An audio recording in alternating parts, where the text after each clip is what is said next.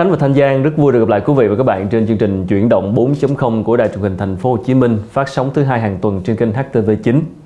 Và thưa quý vị, chủ đề của chúng ta đó chính là tình yêu và câu chuyện tài chính. Để tham gia bình luận cùng chủ đề ngày hôm nay, chúng tôi rất vinh dự được chào đón đến trường quay một vị khách mời, đó là nhà đào tạo và khai vấn tài chính cá nhân anh Nguyễn Minh Nhật. Rất cảm ơn Nhật đã tham gia chương trình. Dạ, chào anh Quốc Khánh, chào Thanh Giang và chào quý vị khán giả. Và có lẽ trước khi bắt đầu cuộc trò chuyện ngày hôm nay thì ờ, mời tất cả quý vị khán giả chúng ta cùng xem qua một tình huống ghi nhận ngắn của chương trình. Mình đã từng chia tay một mối tình sau 5 năm chỉ vì lý do tài chính. Mình không nghĩ rằng mình là một người thực dụng. Nhưng sau 5 năm quen nhau anh vẫn không có được một sự nghiệp ổn định. Không có nhà, không có xe và cũng gần như là không có bất cứ một khoản tiền tiết kiệm nào. Mặc dù trong thời gian quen nhau thì anh cũng chưa để mình phải chịu bất cứ một sự thiệt thòi nào, nhưng chỉ cần nghĩ đến chuyện tương lai. Khi chúng mình kết hôn, sinh con thì mình cảm thấy khá là sợ và mình cũng không muốn vì lý do này mà chúng mình cãi nhau mỗi ngày và có thể đưa nhau ra tòa bất cứ lúc nào. Thời gian quen nhau thì mình và anh cũng đã từng nói với nhau rất nhiều về câu chuyện tài chính này, nhưng anh vẫn cũng chỉ nói với mình rằng hãy cho anh thêm thời gian. Mà sau 5 năm thì mình vẫn chưa thấy một sự thay đổi hoặc tiến triển nào rõ rệt từ anh và bản thân mình cảm thấy mình không thể chờ đợi được nữa nên mình đã quyết định dừng lại. Mặc dù khi đó thì cả hai chúng mình vẫn còn thương nhau rất nhiều. Bây giờ nhìn lại khoảng thời gian đó thì mình cảm thấy rằng chỉ vì câu chuyện tiền bạc mà mình và anh đã làm tổn thương nhau rất là nhiều. Nhưng nếu cho mình một cơ hội để quay trở về, lúc đó thì mình không chắc rằng mình có thể làm khác đi. Xin hỏi ý kiến ờ, anh Nhật, anh cũng đã từng tư vấn cho nhiều cặp đôi và cũng đã thấy cái bức tranh chung về cái chuyện là à, cái tâm lý giữa hai người khi mà đề cập tới chuyện tiền bạc. Thì ở đây thì đó như chúng ta đã thấy một số vấn đề của các cặp đôi chia tay bởi vì là chuyện tiền bạc. Thì anh nhận định như thế nào về chuyện mà hai người khi mà quen nhau, yêu nhau và công khai những số liệu về tài chính, những cái thông tin về tài chính của bản thân. À, cái thứ nhất là cái đoạn mà công khai á, nó là một cái đoạn à, về sau chứ còn ngay từ đầu trong một mối quan hệ thì nó à, nó chưa cần phải đến cái bước như vậy. Vậy thì cái điều gì về mặt tài chính đó, chúng ta có thể làm với nhau để mà nó đi đến được cái sự gắn gắn bó và cái cái sự tin tưởng đó? À, mình lấy từ cái trải nghiệm của mình đi. Thì ngay từ trong khoảng một một hai tháng đầu tiên mình quen vợ mình bây giờ á mình đã đề nghị với chuyện là bây giờ anh với em mình sẽ cùng có một cái quỹ chung. Và mình sẽ bỏ tiền vô đó và mình cùng dùng với nhau mỗi tháng trích ra bao nhiêu đó tiền. À, và mình cùng dùng cái quỹ đó. Thực ra thì thời điểm đó tụi mình uh, phát hiện một chuyện là cái quỹ nó chỉ có mỗi tháng bỏ vô. Mọi người đoán xem mỗi tháng bỏ vô khoảng bao nhiêu? Mỗi tháng bỏ vô 5 triệu. 5 triệu. Mỗi tháng bỏ vô chỉ có một triệu rưỡi thôi. Okay. nhưng mà xài không hết. Wow. thì nó nó đi đến một cái chuyện là à hóa ra mình và các bạn đều là cái cái người rất là đơn giản về mặt chi tiêu. Và khi mà dư ra như vậy thì dẫn đến một chuyện là bây giờ mình phải làm gì với khoản dư đó? Thì hai người lại có một cái cơ hội để mà bàn bạc với nhau thêm về mặt uh, tài chính nữa. Là chúng ta sử dụng tiền đó như thế nào thì lúc đó vợ mình có đưa ra cái đề nghị là à, quê mình ở ở um, ở Pleiku Gia Lai thì ở đó nó có một cái SOS Việt Nam ừ. ở ngay tại đó thế bạn ra quyết định bạn sử dụng cái số tiền dư đó để mà hỗ trợ cho một cái gia đình à, để để nuôi à, các em ở ngay tại đó thì mình cũng rất là thích chuyện đó ừ. và mình hiểu được thêm cái cách chi tiêu của bạn thì mình cũng hiểu được thêm con người của bạn nữa ừ. nhưng mà nó từ trong một cái quỹ chung của hai người vậy thì quay trở lại đây là cái việc mà cùng nhau quản lý một cái khoản quỹ như vậy nó cho phép mình hiểu hơn về cái người kia để tạo thêm được cái sự gắn bó và cái sự tin tưởng. Không biết là giang với ông xã giang thì có lập quỹ chung không? Dạ có chứ. Quỹ chung là cái nào? quỹ ừ. mà để mà chi tiêu những cái sinh hoạt trong gia đình và lo cho con cái. Ừ. còn lại thì mỗi người có một cái quỹ riêng. Quỹ riêng. Đó là trường hợp mà hai người đã về sống chung với nhau rồi là vợ chồng rồi. Còn trong trường hợp mà hai người đang yêu nhau hoặc là đang trong một cái mối quan hệ và cũng có nghĩ đến tương lai thì cái tư duy về chuyện xài tiền và cái cách chia sẻ với nhau như thế nào, như là trường hợp của bạn vừa nói là cái anh bạn trai không có cho thấy được là lo được cho tương lai nên là phải chia tay? Ừ, thật ra cái câu chuyện vừa rồi của mình là câu chuyện mình, nó diễn ra ngay khi mình mới quen thôi, chưa đi đến hôn nhân. Cái đoạn bây giờ thì cái cách của tụi mình nó không còn như vậy nữa, mình không có kiểu tạo quỹ chung nữa và tất cả các cái thông tin về tài chính trong gia đình thì hai vợ chồng đều biết với nhau hết rồi những cái đoạn đầu đó lúc mới quen đó nó tạo một cái tiền đề để bây giờ hai vợ chồng mình rất là thoải mái để mà trao đổi về tài chính với nhau còn uh, trong cái câu chuyện mà chúng ta nghe lúc nãy bạn có một sự bất an về cái tương lai đó ừ. thì trong cái kinh nghiệm của mình thì mình thấy rằng là cần có việc trao đổi về cái tương lai đó nó một cách rõ ràng ừ. rồi sau đó bây giờ làm gì để đến tương lai đó cứ là thẳng thắn chia sẻ nếu mà mình muốn người đó mang lại cho mình cái gì thì nói ra luôn dạ. chứ không nên để cho rồi sau này nó sẽ có những cái dạ. vấn đề còn nếu mà mình chỉ tập trung vào bây giờ anh không có cái này bây giờ anh không có cái kia thì nó rất là dễ để mà uh, xích mích hả? xích mích có những cái tranh cãi ừ. nhưng mình cùng nhìn về một cái hướng là bây giờ trong cái bức tranh như vậy thì hai người sẽ cùng làm cái gì? Nhưng mà thực ra thì uh, phụ nữ họ cũng lo xa anh và Đấy. ở mỗi cái thời điểm khác nhau thì họ sẽ có những cái suy nghĩ khác nhau. Ví dụ như hồi lúc mà đại học hay là hồi cấp 3 mà quen nhau thì mình đâu có nghĩ về cái vấn đề tài chính nhiều.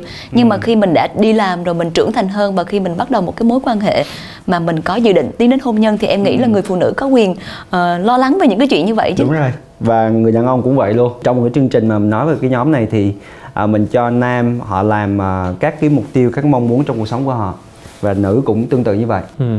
thì một cái rất là thú vị là nữ nói nhiều về những cái mục tiêu liên quan tới chăm sóc sức khỏe chăm sóc sắc đẹp dinh dưỡng và chăm sóc cho người khác. Còn nam thì rất nhiều những mục tiêu và rất là nặng nề về mặt tài chính các bạn nữ thì có những cái lo của các bạn và các bạn nam cũng có những cái lo của các bạn ấy và vấn đề là hai cái lo này mình không được giải bày ra mà nó cứ đập nhau tranh chát à ừ. và người này đổ lỗi cho người kia trong khi nếu mà chúng ta giải bày ra được những cái lo đó ngay từ đầu thì là một cái cơ hội để mình có thể bắt đầu mình mình làm khác đi rồi ừ. nhưng mình không có nói về nó mình cứ nói những cái biểu hiện đang không có cái này không có cái kia thôi ừ. Ừ. mà theo cái ờ, góc nhìn của Nhật và những cái tư, kinh nghiệm tư vấn á, thì Nhật có thấy rằng là cái chuyện lúc hai người đang quen nhau thì khi mà đi ăn đi uống hoặc là chi tiêu cái gì đó thì có nên nói về cái chuyện uh, tiền bạc ở đây không? Bởi vì có lẽ tâm có vẻ như tâm lý chung ở đông mỗi lần đi ăn hay gì người ông sẽ trả tiền. Uh, mình không có vấn đề với chuyện đó nhưng mà ý nói là nếu mà cứ để cái chuyện đó thành một cái tâm lý chung mặc nhiên á thì liệu có một cái vấn đề gì đó sau này hay không? Mình nghĩ là có vấn đề lớn.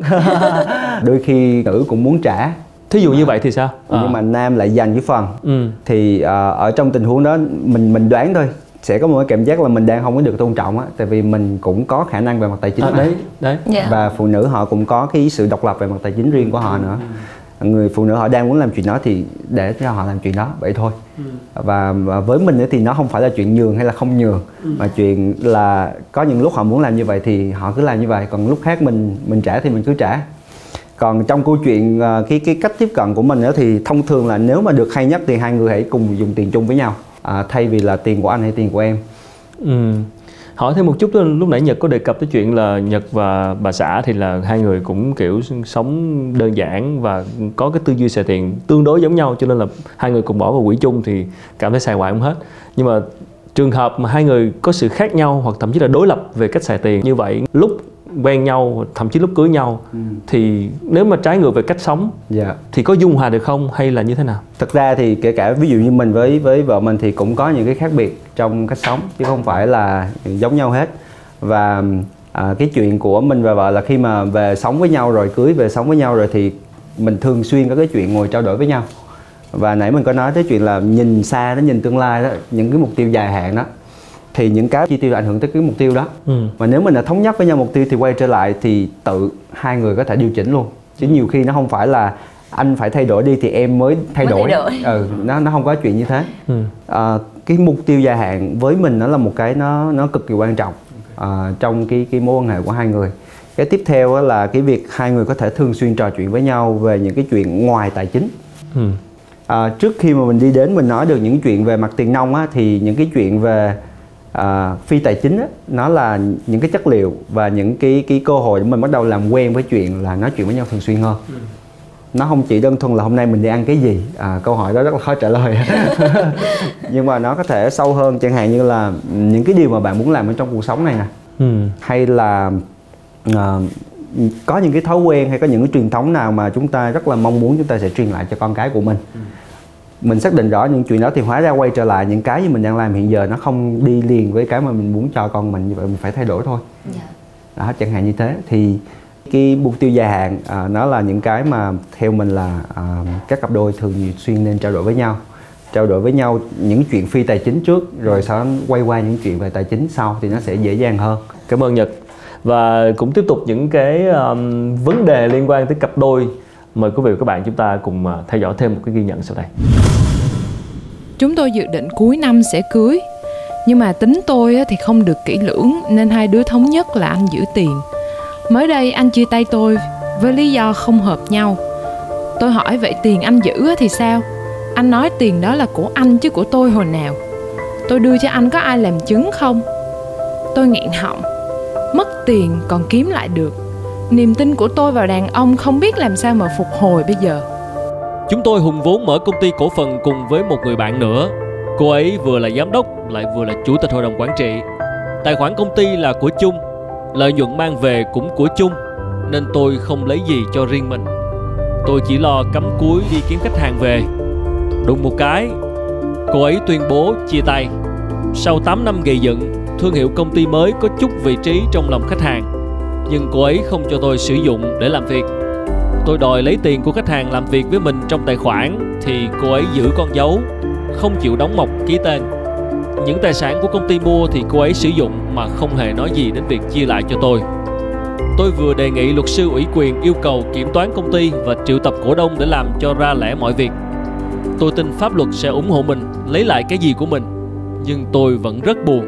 Tình cảm tan vỡ người ta có thể đối xử với nhau tệ hại vậy sao Vâng, vừa rồi là những chia sẻ của hai người, à, một nạn nhân là nam, một nạn nhân là nữ trong cái câu chuyện tình và tiền. Nhật nghĩ sao về những cái tình huống vừa rồi?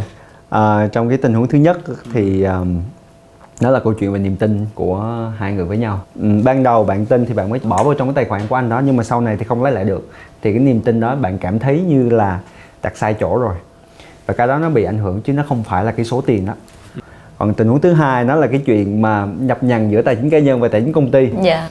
Dạ. à, cũng là câu chuyện về niềm tin nhưng nó còn thêm về chuyện tài chính cá nhân và tài chính công ty trong này nữa thực ra nó là cái chuyện ngay từ đầu phải làm chứ không phải đến lúc đó rồi mới đi giải quyết là mình rõ ràng là cái nào là về cá nhân cái nào là về công việc và công việc nó sẽ rất rõ ràng à, trong chuyện là về vị trí cấp bậc các cái chuyện thưởng này kia trong công việc ừ. còn à, những cái đó chuyển qua cá nhân anh muốn xài sao là chuyện của anh và nó cần được cư xử như một cái người à, đối tác à, kinh doanh chứ nó không phải là trong trong chuyện cặp đôi nữa. Yeah. Dạ. Ừ. Vậy thì anh có cái lời khuyên nào mà ví dụ như là khi mà hai người đang yêu nhau mà quyết định hùng hạp làm ăn với nhau thì mình nên có những cái thủ tục gì và mình trao đổi với nhau như thế nào? Ừ. Dạ ngay từ đầu để mà tránh những cái vấn đề đáng tiếc xảy ra giống như là có thể là giống như cái câu chuyện vừa rồi chúng ta xem mà. Mình nghĩ là hai người cần phải rất là rõ ràng á trong công việc thì chúng ta cư xử theo kiểu trong công việc còn bước ra ngoài đời sống thì không có mang công việc uh, vô trong này nữa. Và một người làm kinh doanh thôi họ sẽ không có đụng vô nữa. Ừ. và người còn lại thì làm chuyện khác để nó, nó tránh cái chuyện là căng thẳng. Và coi như cái người còn lại chỉ có lấy cái cái phần tiền lời á. Coi như là một người góp vốn thì sẽ lấy cái phần tiền lời thôi. À, thì sẽ ờ, họ làm kiểu như vậy thì cũng có thể hạn chế được những cái xung đột ở trong trong kinh doanh và nó đỡ ảnh hưởng tới cái tình cảm bên ngoài khi mà làm ăn chung rồi có công ty thì ờ, những cái chuyện tiền bạc nó dễ rõ ràng hơn bởi vì đây là công chuyện làm ăn. Nhưng mình muốn hỏi thêm một chút là trong cái quan hệ bình thường như lúc nãy cái câu chuyện đầu tiên của người bạn trai người bạn gái cho bạn trai mượn tiền cái sự cởi mở với nhau và cái sự thẳng thắn với nhau về tiền bạc thì là tốt. Nhưng mà đôi khi cái ranh giới giữa chuyện cái gì cũng rõ ràng quá nó trở nên chi ly tính toán ừ. hoặc là không rõ ràng thì lại nảy sinh những vấn đề như lúc nãy giờ mình nói. Vậy thì cái chỗ đó ứng xử sao cho khéo léo để mình mình không có quá trở nên chi ly tính toán ừ. nhưng cũng không quá chung chung để rồi có chuyện xảy ra sau này. Nếu em bây giờ em là cái người mà cho cho mượn á thì em sẽ đặt câu hỏi về chuyện là cái ý định của cái việc sử dụng số tiền là gì? Thực ra bạn đang cần một khoản tiền và có thể không nhất thiết là sử dụng tiền.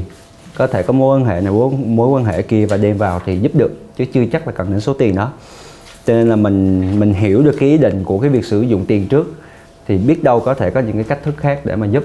Cái thứ hai là hiểu được ý định sử dụng tiền thì mình có thể đánh giá để xem là à cái cái việc cho mượn này nó có cần thiết là uh, cho mượn hay không và sau đó mình lấy lại thì mình sẽ có thể lấy được bằng cách nào. Một cái thói quen của mình khi cho mượn tiền đó mình sẽ lấy hết một cục tiền về. Ừ. nhưng mà mình thấy uh, ví dụ như ngân hàng họ không bao giờ họ làm như vậy Ừ. họ sẽ lấy từng chút một ừ. và cái chuyện từng chút một nó dễ thở hơn cho cái người đi trả nữa ừ. thì đó là một cái kinh nghiệm mình thấy rất là hay và cái cái cặp đôi này họ có thể là uh, chẳng hạn cô gái biết rồi thì giúp cho người yêu của mình có một cái kế hoạch trả nợ ừ. nó không phải là trả cho cô gái không mà à, nếu mà anh có nợ ai khác thì anh cũng biết cách để mà anh có thể trả dần ừ. một cái quan trọng nữa khi anh đã dần trả nợ rồi thì trả nợ nó giống như là một cái việc mình tiết kiệm ngược vậy ừ. thì sau khi tiết cái trả nợ xong hết thì anh tiếp tục cái thói quen đó thì anh đang tiếp tục thực hành được tiết kiệm nữa yeah. Dạ. thì thì nó một cơ hội để mình trao đổi và giúp cho cái à, quá trình trả nợ nó dễ thở và hai người có thể hiểu nhau hơn theo một thống kê thì có khoảng 1 phần 3 vụ ly hôn mà lý do liên quan đến vấn đề tài chính. Điều này nói lên phần nào về sự quan trọng của đồng tiền trong chuyện tình cảm lứa đôi. Khi nhắc đến vai trò của tiền bạc trong tình cảm nam nữ, người ta thường liên tưởng đến những cuộc tình kiểu lợi dụng, mua bán. Trước hết chúng ta phải trả lời cho câu hỏi là thật sự là cái mối quan hệ yêu đương đó của cả hai bạn có thực sự sâu hay không? Và có thực sự là chúng ta cùng muốn nắm tay nhau để mà đi đến được đến cuối con đường? Đó chính là đăng ký kết hôn và cả hai trở thành vợ chồng hay không? Có thể nói tiền bạc không mua được tình yêu hay niềm hạnh phúc nhưng tiền bạc góp phần quan trọng giúp con người duy trì và nuôi dưỡng tình yêu khi mỗi người nhận thức ra điều này, không phải là để họ ca tụng về sức mạnh của đồng tiền, mà quan trọng nhất, hiểu để có sự chuẩn bị chu đáo cả về tinh thần lẫn vật chất cho tình yêu cũng như cuộc sống gia đình. Nếu chúng ta đã chuẩn bị tiến tới hôn nhân, thì chắc chắn rằng là cái việc tài chính là cái việc mà cả hai bạn trẻ cùng phải ngồi lại với nhau à, để mà chúng ta bàn luận. À, ví dụ như là với một cái khả năng à, của cái người đàn ông thì một tháng sẽ kiếm được bao nhiêu tiền? Và tương tự như vậy thì đối người phụ nữ ra sao? Và khi cả hai hợp lại thì chúng ta sẽ cần phải đầu tư như thế nào cho cái cuộc sống vợ chồng của mình? Để tránh cái trường hợp là uh, thiếu hụt về tài chính và dẫn đến cái việc đó chính là chúng ta sẽ không hài lòng hoặc xuất hiện một số mâu thuẫn không đáng có trong cái mối quan hệ hoặc là trong cái cuộc sống vợ chồng. Vâng, vẫn là những cái lời nhận định của các chuyên gia về chuyện mà chúng ta nói chuyện về tiền, đối thoại với nhau. Ở đây hỏi thêm một chút, khi nào thì chúng ta bắt đầu nói chuyện một cách nghiêm túc về tiền bạc? Có phải là khi chúng ta nghĩ tới chuyện hôn nhân hay không hay là ngay từ đầu? theo em là ngay khi bắt đầu luôn. À, mới quen luôn dạ đó, dễ chia tay lắm á nha. Từ cái đoạn có vẻ hơi căng. Dễ chia tay lắm á nha. Ờ, mới vô cái là tiền bạc rồi. Mình uh, em em có một cái cái cái cái ờ, cái, trải nghiệm là khi mà mình không có nói với nhau ngay từ đầu á thì rốt cuộc nó lại càng ngày càng phát sinh thêm tại vì mình ngại mình không không có quen với cái chuyện mình nói. Nhưng mà ngay từ đầu mình nói được rồi thì nó lại là một cái đà để mình lại tiếp tục. Ờ, và với một số bạn ờ, cũng nữ luôn bạn chia sẻ với em là à, trong những cái mối quan hệ bạn từng có thì mối quan hệ nào mà từng nói về chuyện tiền nông á ngay từ đầu á thì mối quan hệ đó nó được duy trì dài lâu kể cả bây giờ không có quen à, và và bạn có thể xác định sẽ tiến tới hôn nhân với một người khác nhưng bạn vẫn duy trì được mối quan hệ đó còn mối quan hệ nào trước đó không nói về chuyện tiền nông thì với bạn thì lại rất là căng thẳng và bạn không gặp luôn ừ. cho nên thực ra việc nói với nhau ngay từ đầu cho dù là chưa giải quyết được cái gì ngay thì nó cũng giúp cho người kia có một cái sự chuẩn bị để à cái cái người này cũng sẵn sàng để mà trao đổi những cái uh, nó sâu hơn như vậy đó ừ. và bất kỳ một mối quan hệ nào nếu mà mình đã thích nhau một tí rồi và cũng cũng có ý muốn là tìm hiểu thêm thì có thể bắt đầu đem ra trao đổi. Vấn đề là trao đổi cái gì? Và trao đổi như thế nào? Tại thì, vì em nghĩ là nếu ừ. như mà ờ, mà mới quen mà tự nhiên cái mình nói về vấn đề tài chính thì bản thân em em cũng thấy hơi ngại. Và ờ, thực ra với em thì em cảm thấy khi nào mà đủ cái mức độ thân á thì mình mới có thể thoải mái chia sẻ về cái chuyện tài chính đâu ừ. phải ai cũng được như anh hoặc là những trường hợp anh với bà xã anh thì tại vì có thể là có sự tương đồng về cái quan điểm cho nên ngay từ đầu mình có thể thẳng thắn được với nhau nhưng vậy thì với những cái người còn lại ví dụ những người như em chẳng hạn thì cái thời điểm nào mình nên bắt đầu công khai cái chuyện tài chính để mà à, cảm thấy dễ chịu hơn cho cả công khai thì thì quay nãy đoạn đầu mình có nói á cái công khai là cái đoạn về sau luôn ừ. nhưng mà ban đầu mình không làm những chuyện đơn giản chẳng hạn như là mình không không phải là mình hỏi nhau về mức lương không phải những chuyện như vậy dạ. nhưng chẳng hạn như mình hỏi nhau về cái quan điểm lối sống nè nãy mình có kể đó một cái quỹ chung như vậy nó là một cái để mình biết xem cái cách người ta đang ra các quyết định về chi tiêu ra sao chứ không phải là để nói tuẹt ra là người ta đang thu nhập bao nhiêu không phải ừ. cách để thử nữa không? mà đi đúng rồi mình đi từ từ và mình mình biết nhau thì lúc đó mình có thắc mắc gì thì mình hỏi à, anh thấy làm cái này thì cái điều gì nó làm cho em làm à, ra quyết định làm những chuyện đó ừ. mình hiểu đằng sau đó bạn à, cái cái cái ý muốn của bạn là gì tại sao lý do tại sao bạn ra quyết định ừ. rồi lý do tại sao bạn chi ừ. thì đến những cái đoạn sau khi nói sâu hơn về chuyện tiền nông nó dễ hơn okay. mình không nói về chuyện thu nhập không nói về chuyện công khai ngay từ đầu. Tiền bạc là một chuyện rất là quan trọng của tất cả chúng ta và nó cũng là chủ đề tế nhị và nó cũng dễ gây xích mích hiểu lầm. Cho nên là cách tốt nhất là chúng ta hãy cởi mở với nhau ngay từ đầu và học cách để nói chuyện về nó. Thì những chia sẻ vừa rồi cũng đã khép lại chương trình ngày hôm nay. Rất cảm ơn quý vị và các bạn đã quan tâm theo dõi à, nếu có phản hồi thì à, vui lòng gửi email về cho chương trình tại địa chỉ là chương trình chuyển động 4.0 a gmail.com quý vị cũng thể xem lại chương trình này trên kênh youtube của chuyển động 4.0 một lần nữa xin cảm ơn Nhật đã chia sẻ à, và xin hẹn gặp lại quý vị và các bạn trong chương trình chuyển động 4.0 tuần sau. Xin chào.